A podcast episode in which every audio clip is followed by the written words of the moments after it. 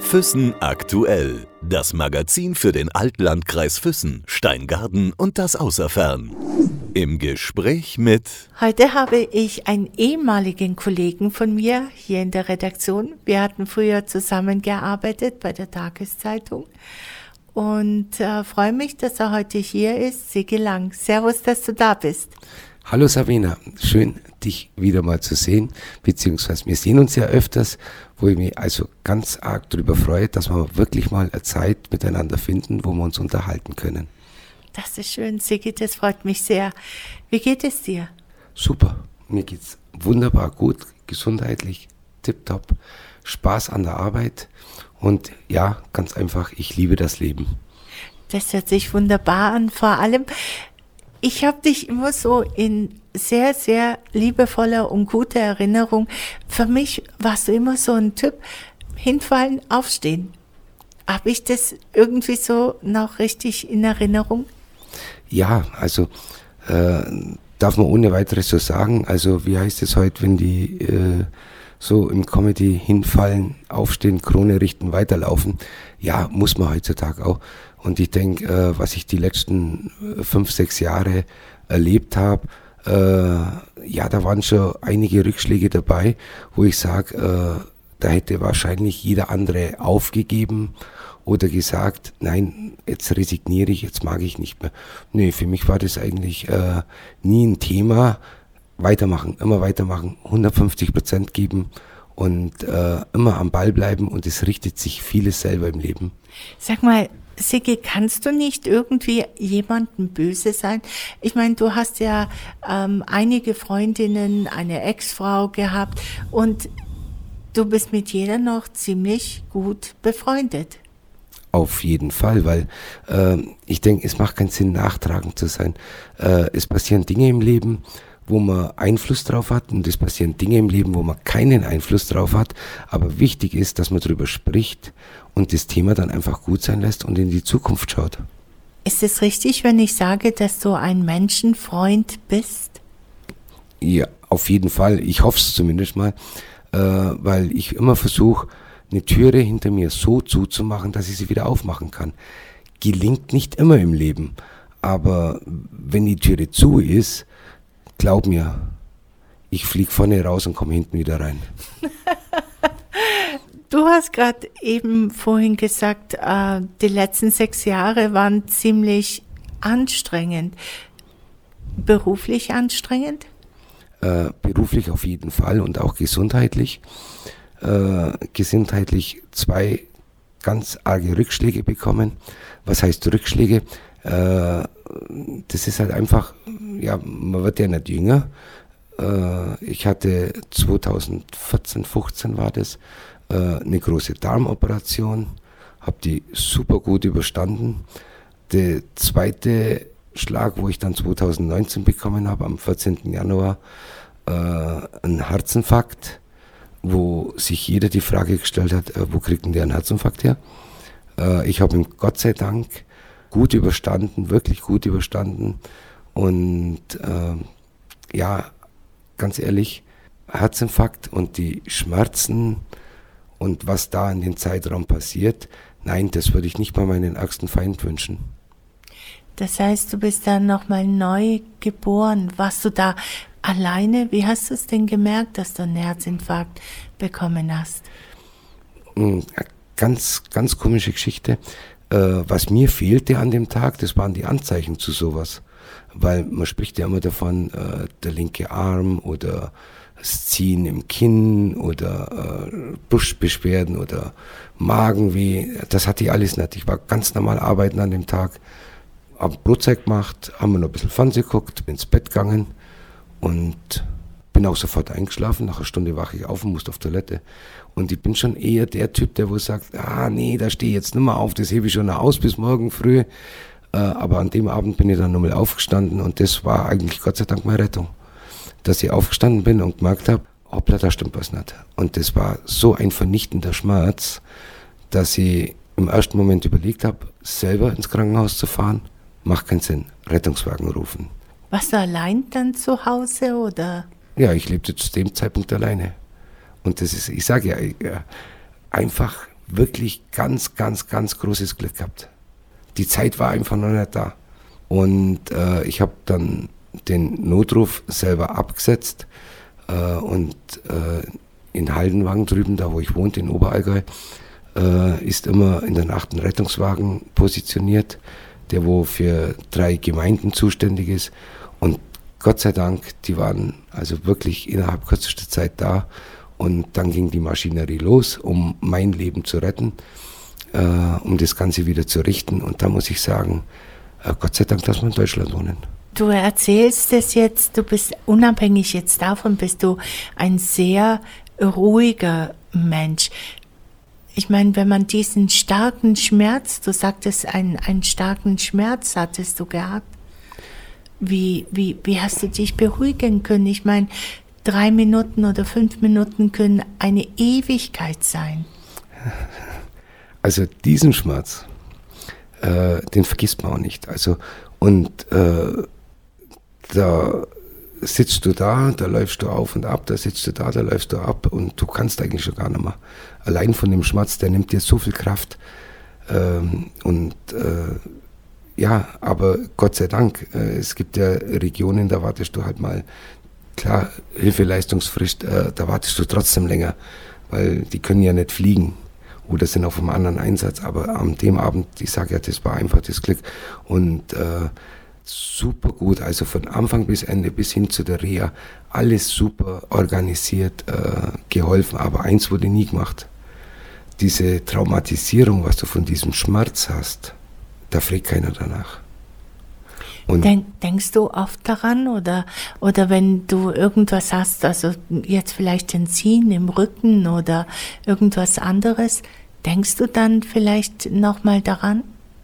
Oft. Also, und da sage ich ja eben, du denkst so oft an diesen Schmerz äh, und an, an diese Situation. Aber da ist, wie gesagt, da die, die Traumatisierung, die wird da irgendwie, das ist vielleicht mal ein Thema, äh, wo man aufgreifen könnte, die, die Traumatisierung nach dem Herzinfarkt. Äh, also mich hat jetzt noch keiner darauf angesprochen, ja, Lang, äh, jetzt, jetzt machen wir so oder so, oder da hätten, hätten wir eine neue Idee. Nein, das, das hat mir da ein bisschen gefehlt. Aber ansonsten absolut Spitzenklasse unsere Medizin. Hast du dein Leben, weil man sagt ja immer, ah, Mensch, wenn irgendwas passiert, ändere ich dies oder jenes. Äh, ich fange ein neues Leben an.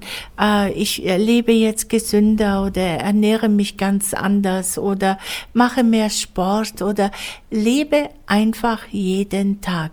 Was hat sich bei dir geändert? Hast du es dann umgesetzt, anders zu leben oder Hast du gut gelebt? Also äh, gut gelebt, also von der Ernährung her, äh, Fastfood oder sowas, das ist absolut noch nie meine Sache gewesen. Also mir, ich koche jeden Tag frisch oder wir kochen jeden Tag frisch. Äh, es nichts so abpackte Sachen oder sonst irgendwas. Nein, also von der Ernährung her, was auch ganz wichtig ist, äh, was, wo ich mich halt darum kümmere, dass ich ihn immer da, äh, erwische oder dass ich ihn bekomme, das ist der Fisch den liebe ich einfach, den Fisch. Und ich würde ihn am liebsten jeden Tag essen, aber klappt nicht immer so. äh, äh, von der Ernährung her, glaube ich, müsste mir eigentlich gar keinen Vorwurf machen. Äh, ja, das eine, das haben wir eigentlich ganz gut abgestellt, ganz gut. Das war also zu dem Zeitpunkt, wo das passiert ist, aber das waren ja viele Faktoren. Das war äh, das Erlebnis mit Magdoberdorf, wo ich das Taxigeschäft abgeben musste, äh, wo mich wahnsinnig äh, mitgenommen hat, gestresst hat. Dann sieben Tage die Woche arbeiten äh, ist ja auch nicht normal, aber als Alleinstehender äh, ja, was tust du? Äh, daheim sitzen, das kann jeder, dann gehst du halt zum Taxi fahren oder äh, gehst ins Büro oder machst das, also gearbeitet sieben Tage die Woche und dann, äh, man möchte es nicht für möglich halten, ja, Stress. Und das sind halt einfach so drei Faktoren, äh, wo mir jeder recht gibt, wenn die aufeinandertreffen, hast du die ideale Konstellation für einen Herzinfarkt. Rauchen, Stress, schlechte Ernährung. Wobei ich aber sagen muss, die schlechte Ernährung, äh, nein, die war es, denke ich eigentlich, war es gar nicht. Aber man hat es dann schon doch nochmal ein bisschen umgestellt von der Ernährung her, wo man sagt, man muss mehr äh, dieses Omega-3 zu sich nehmen, was ja in bestimmten Fischen drin ist, wie im Lachs zum Beispiel. Ja, das auf jeden Fall. Rauchen, ja. Hast du das jetzt ganz abgelegt? Nein, nein, ganz abgelegt habe ich das Rauchen nicht. Äh, ich glaube, das wäre auch der richtige Weg, äh, ganz abzulegen, weil, wie gesagt, für mich zählen drei Faktoren und das ist halt nochmal so. Aber man kann deutlich, ganz deutlich reduziert, also von 60 bis 80 Zigaretten ja, das war halt einfach. Wahnsinn. Ja, also das, 60, 80 Zigaretten, ja, du, das sind ja, wie viele Zigaretten sind in einer Schachtel? 20? Ja, das sind, also im Durchschnitt waren es drei bis vier Schachteln am Tag. Also das wusste ich auch ganz genau. In der Früh Schachtel, mittags wieder Schachtel holen, nachmittags und dann, bevor ich heimgefahren bin, äh, bitte nicht vergessen die Zigaretten noch für den nächsten Tag. Ja, ganz ehrlich, hast du schon mal das nachgerechnet, wie viel Geld es ist? Da denkt man nicht dran. Äh, in dem Moment denkst du auch nicht dran. Also in der Situation, was ich ja war, da ist das der letzte Gedanke. Also wenn du jetzt sagst, du hast 60 bis 80 äh, Zigaretten am Tag geraucht, wie viel rauchst du jetzt? Also unter, unter halbe Schachtel. Deutlich also das ist die klassische Frühstückszigarette, also die brauche ich einfach in der Früh äh, den Kaffee und die Zigarette, die tut einfach gut mittags rum und dann kommt es halt immer auf den Tag drauf an, abends dann noch. Aber äh, dann ist irgendwann nochmal ganz schnell der Punkt erreicht, wo ich sage, äh, ja, gestern zum Beispiel äh, eigentlich gar nichts geraucht. Sigi, hat man in dieser Situation, wenn man einen Herzinfarkt bekommt, ähm, wusstest du, es ist ein Herzinfarkt? Hattest du Todesangst? Manche erzählen, dass sie dann panische Angst haben. Ähm, zumindest habe ich das mal in einer Reportage gelesen. War das bei dir auch so? Ähm, also der Vernichtungsschmerz, so nennt man den auch.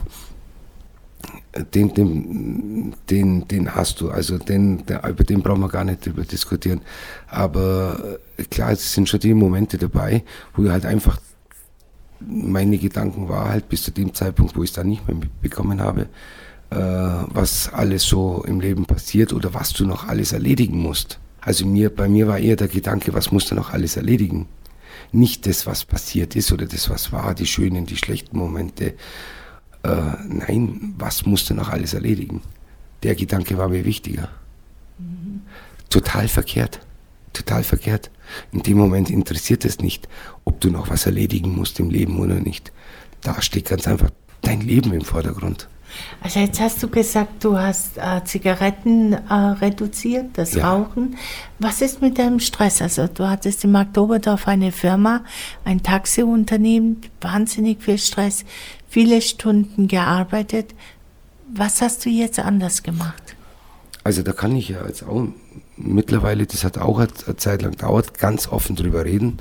Äh, wir mussten das Magdoberdorf äh, über die Insolvenz abgeben und habe äh, wirklich in dem Moment so ein riesen Glück gehabt, wirklich ein Glück gehabt, einen Menschen kennenzulernen, der wo Rechtsanwalt, Insolvenzverwalter und Unternehmensberater ist, den Florian Zistler äh, von der Firma Bluta und der hat den Laden neu aufgerollt. Äh, Füssen hätten wir nie abgeben müssen, das hätten wir, äh, das hätten wir behalten können, aber wir haben dann komplett umstrukturiert, aus der Masse alles abgegeben und was Neues aufgebaut. Und da muss ich sagen, äh, der Plan ist aufgegangen. Und zwar, ich habe ja das nicht alles alleine gemacht. Ich habe ja Menschen an meiner Seite gehabt, die wo äh, gesagt haben, nee, nee, so schnell geben wir nicht auf, wir halten zu dir, Sigi. Äh, wie eine Denise Lutzenberger, die ist ja nach wie vor bei mir. Ich habe also das äh, bis auf ein oder zwei Fahrer in Füssen das komplette Personal behalten. Die arbeiten heute noch für mich oder für die Firma äh, die sind mir treu geblieben. Die haben auch ganz einfach gesagt, die haben ja gesehen, äh, Moment einmal, irgendwas ist da ganz blöd schiefgelaufen, dass das so passiert ist, was aber wiederum mit Füßen nie was zu tun gehabt hat. Nie. Du machst ja hauptsächlich Krankentransporte, oder?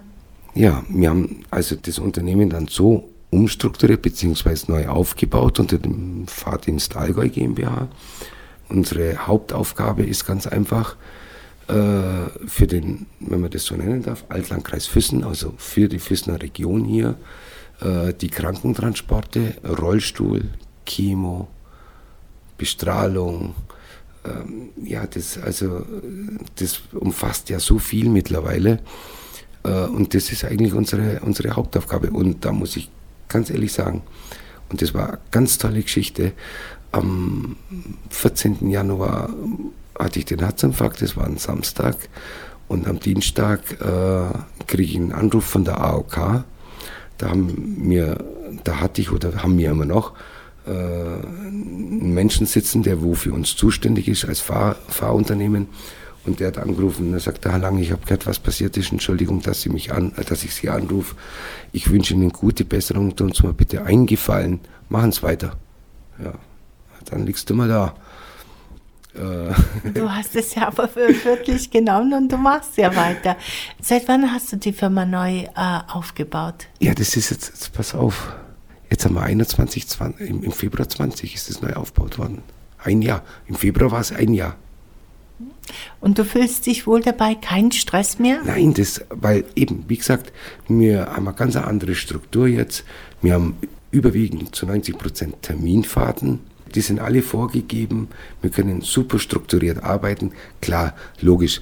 Äh, der Stress, den macht man, ja, macht man sich ja immer selber. Man vergisst einmal eine Fahrt oder man stolpert mal über einen Termin drüber oder sonst irgendwas, dann wird es halt mal stressig.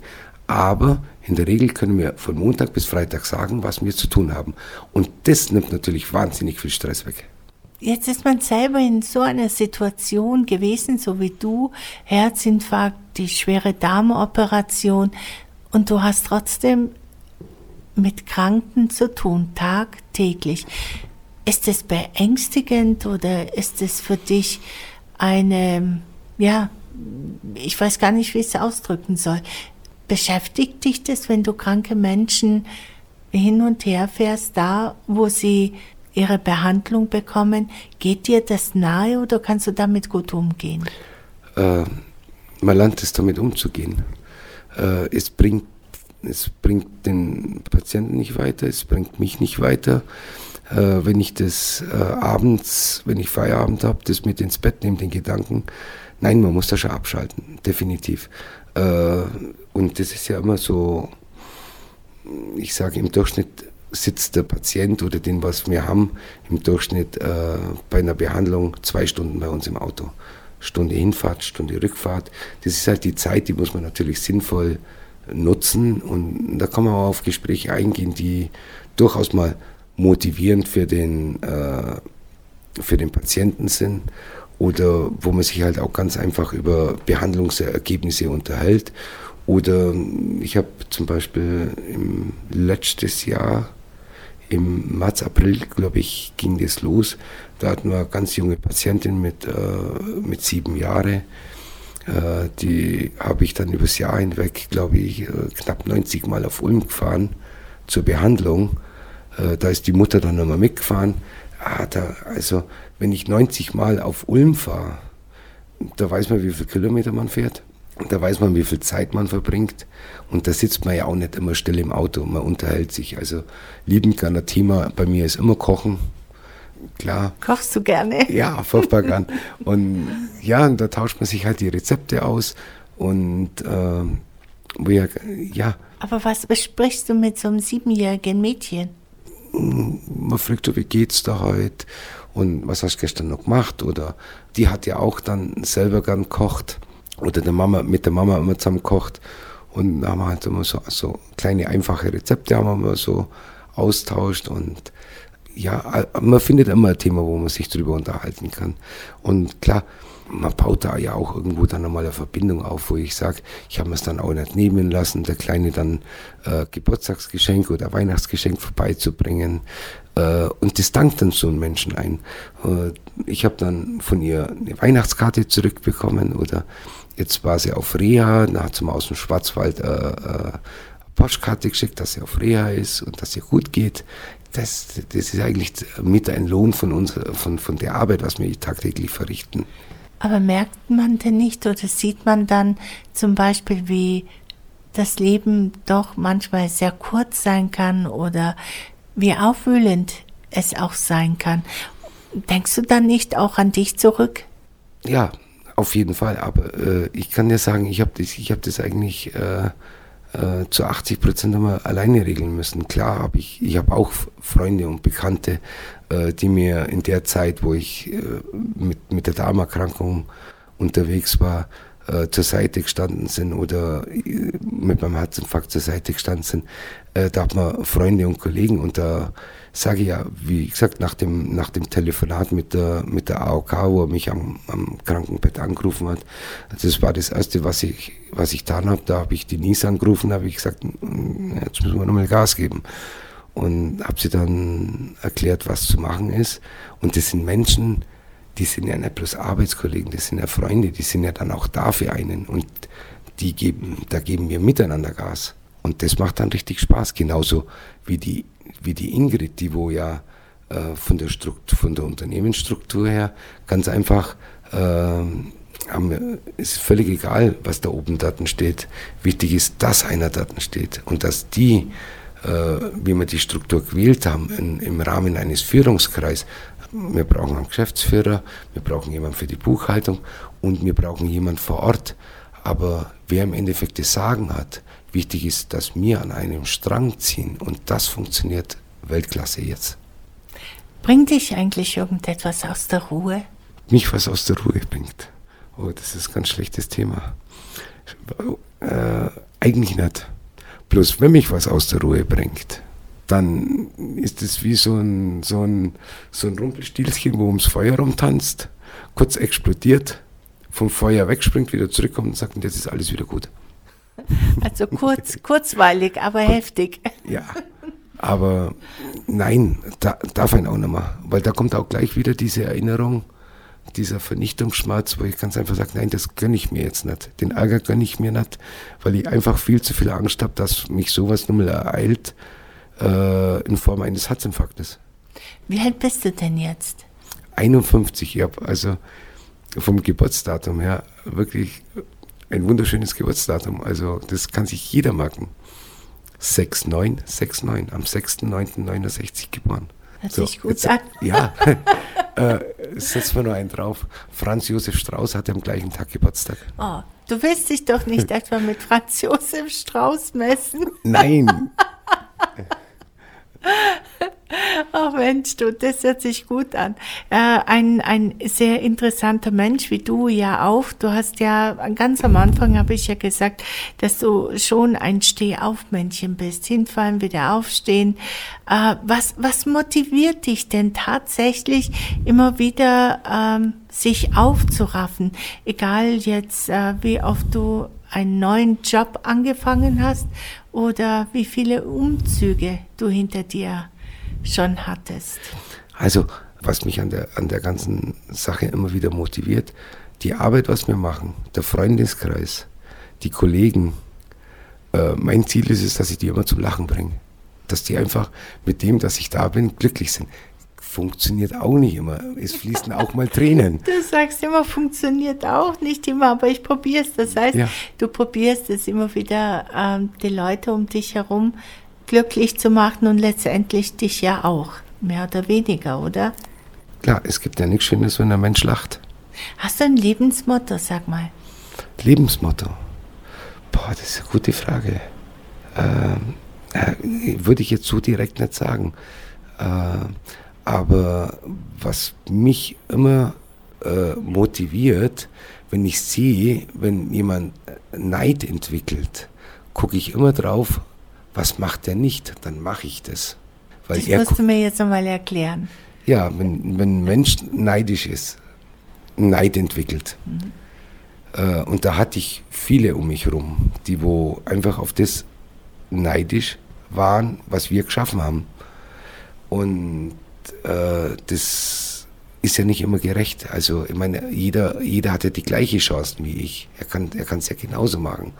Und ich habe mir dann immer nur gedacht, okay, wenn der neidisch ist auf das, was ich mache, dann gucke ich mal, was er nicht macht. Und dann habe ich damit Erfolg. Das ist so.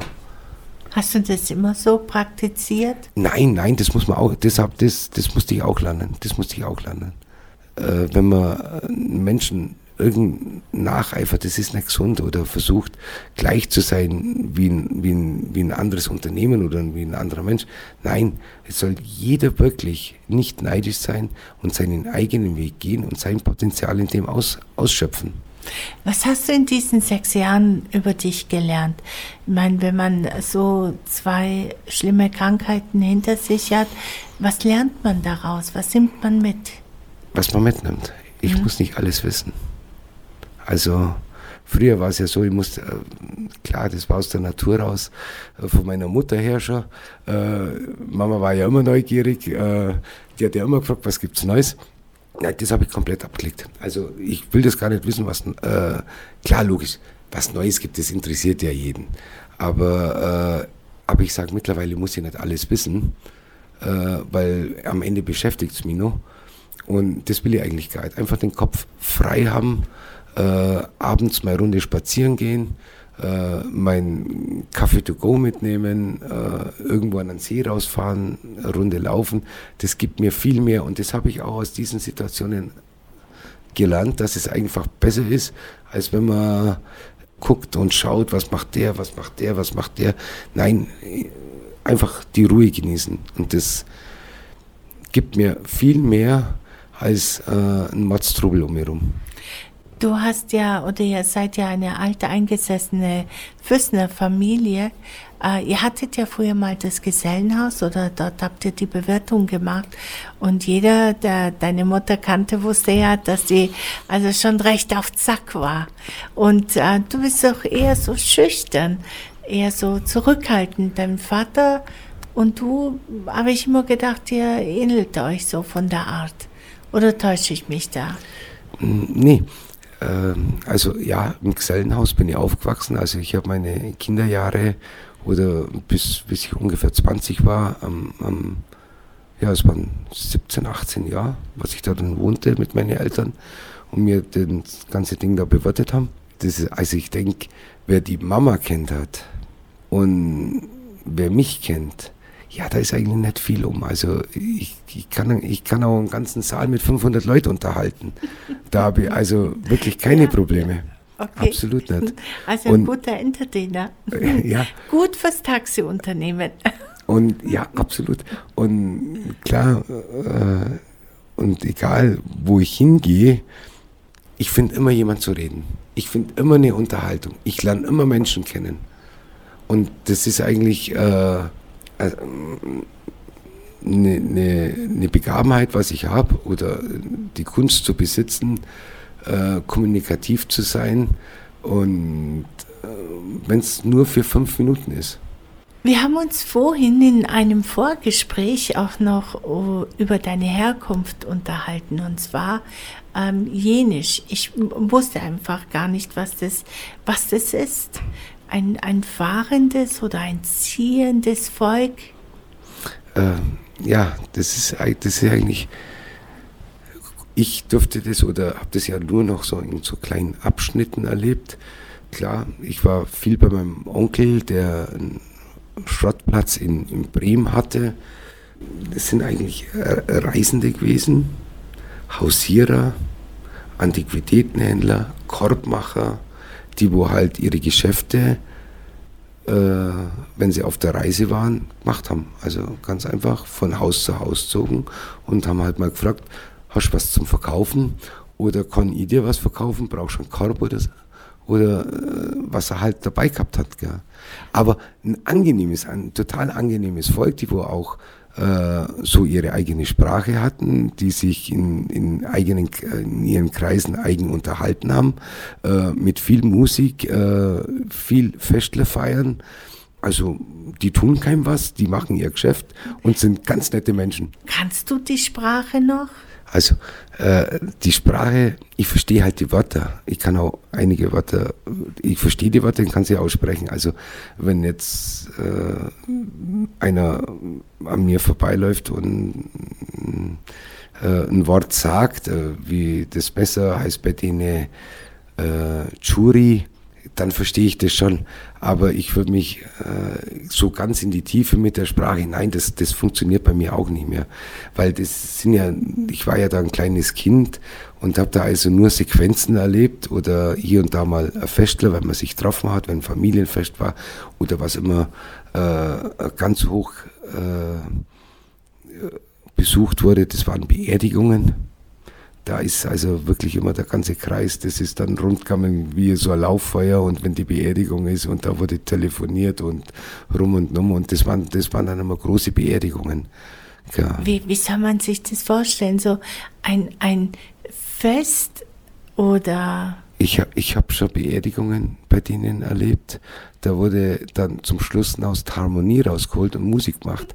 Also ja, die okay. ist, ist halt eine eigene Kultur, gell. Und meine Mama hat immer gesagt, da waren wir in, in Augsburg auf einer Beerdigung.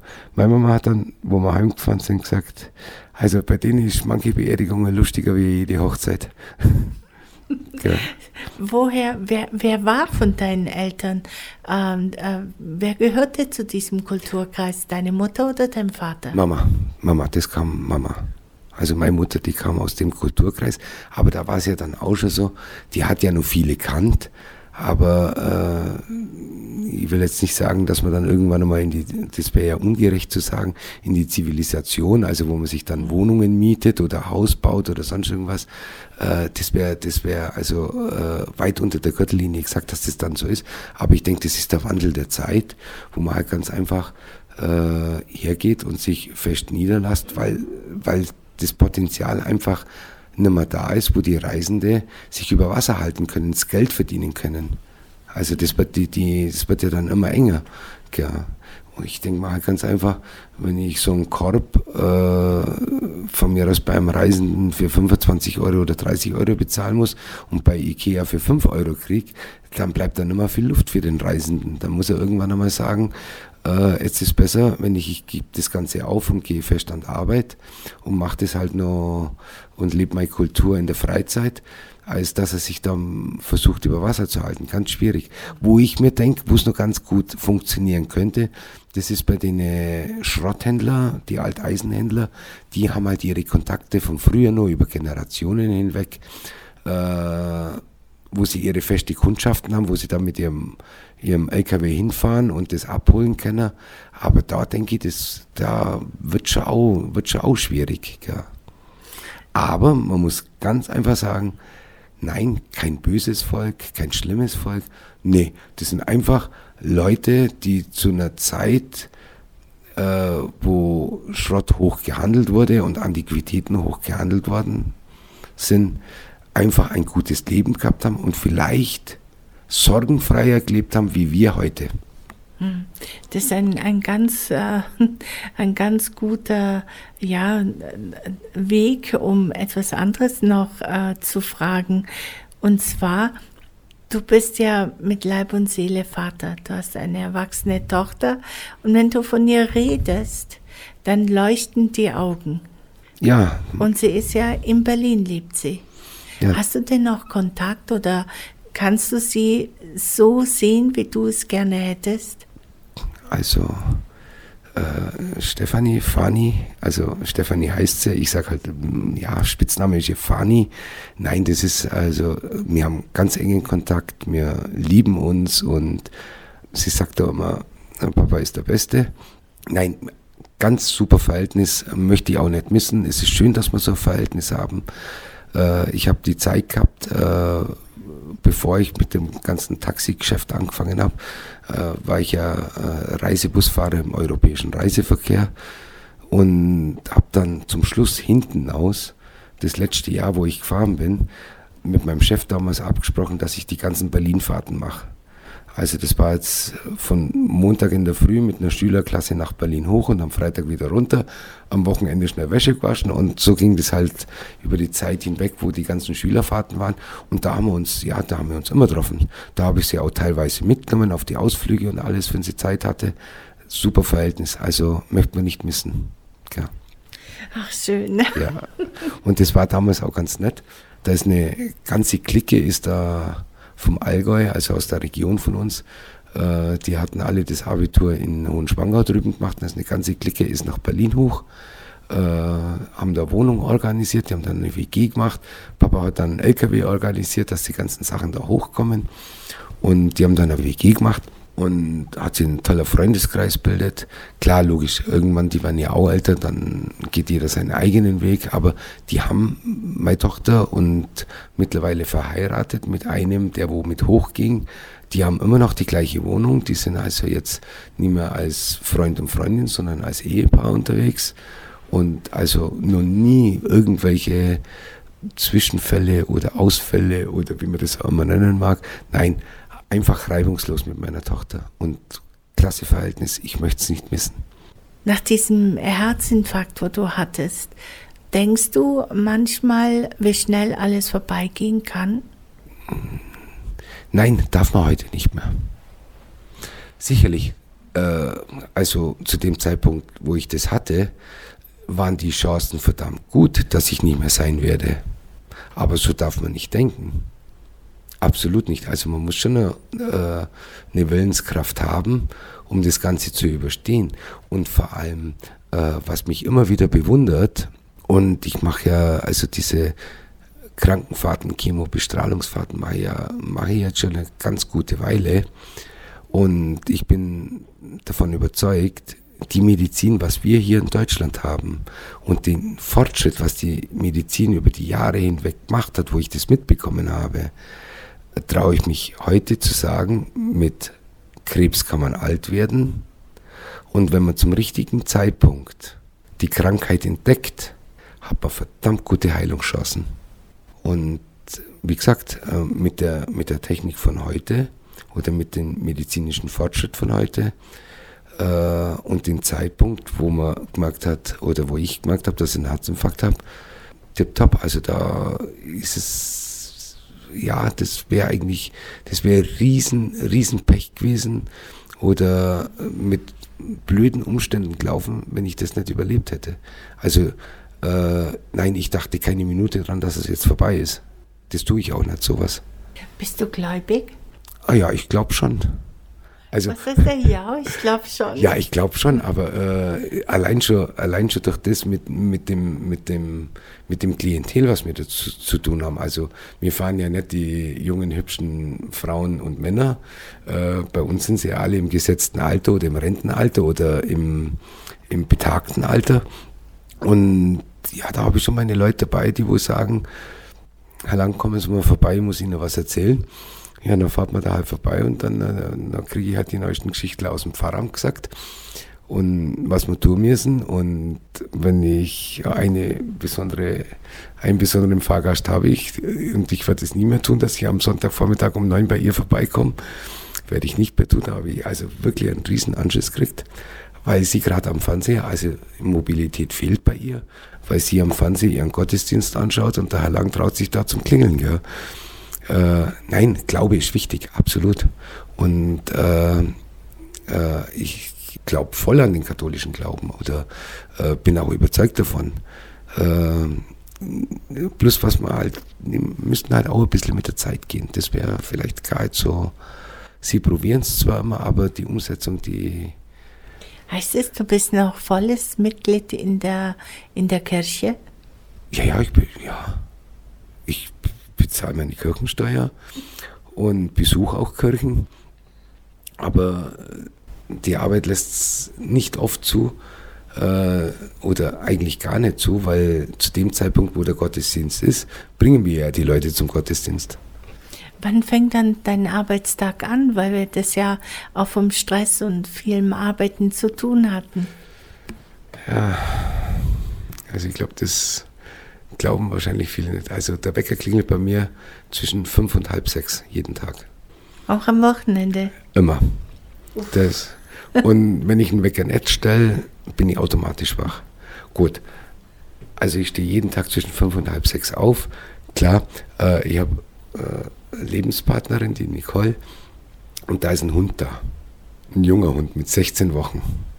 Der hat natürlich auch seine Bedürfnisse. Und dann haben wir da eigentlich unseren festen Ablauf. Ich gehe in der Früh mit dem Hund, mache dann den Hund fertig, dann mache ich mich fertig für die Arbeit. äh, dann werden die Kinder, die Kinder versorgt dann Nicole. Ja, das ist also in der Früh super gut strukturiert, funktioniert auch. Mal besser, mal schlechter. Es ist nicht jeden Tag gleich. Äh, ja, aber es macht voll Spaß. Ja, ich lieb's. Ja, und wann, wann, du hast jetzt nicht ganz direkt gesagt, wann, wie lange dein Arbeitstag dauert. Ach so, ja, also äh, fünf, halb sechs stehe ich auf und die Planung für den nächsten Tag, das sind wir aber, das haben wir immer ganz gut hingebracht in der Zeit der Pandemie. Und jetzt, wo wir merken, dass die Pandemie eigentlich immer weniger wird oder die Aufmerksamkeit verliert, obwohl sie noch da ist, äh, endet bei mir der Arbeitstag. Die Planung geht in der Regel zwischen halb sieben und sieben raus für den nächsten Tag. Und dann gibt es meistens nur Rückfragen und dann sage ich ja, äh, 19 Uhr ungefähr ist mein Arbeitstag zu Ende. Dann den Part des Kochen habe auch ich übernommen, weil ich ja gern koche.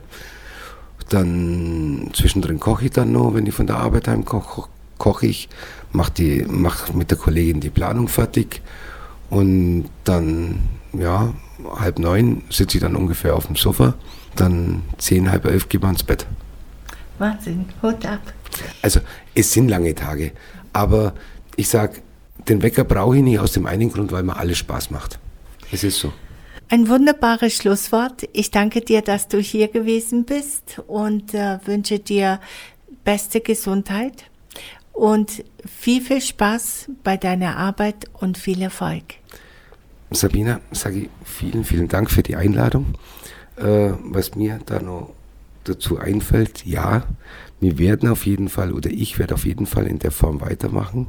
Allein schon mit dem, dass wir in Füssen was geschaffen haben, was wirklich eine tolle Geschichte ist. Äh, wir haben einen örtlichen Anbieter, der wo seine Rollstuhlfahrzeuge tagtäglich wunderbar einsetzen kann und das macht mir am meisten Spaß. Füssen aktuell. Das Magazin für den Altlandkreis Füssen, Steingarten und das Außerfern.